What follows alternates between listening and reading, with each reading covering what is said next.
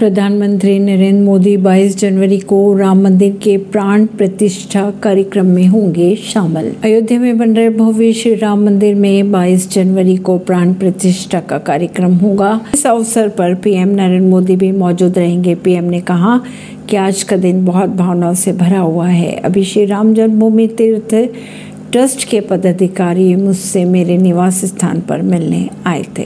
इस दैवीय आयोजन में पीएम समेत कई श्रद्धालु वहां उपस्थित भी रहेंगे।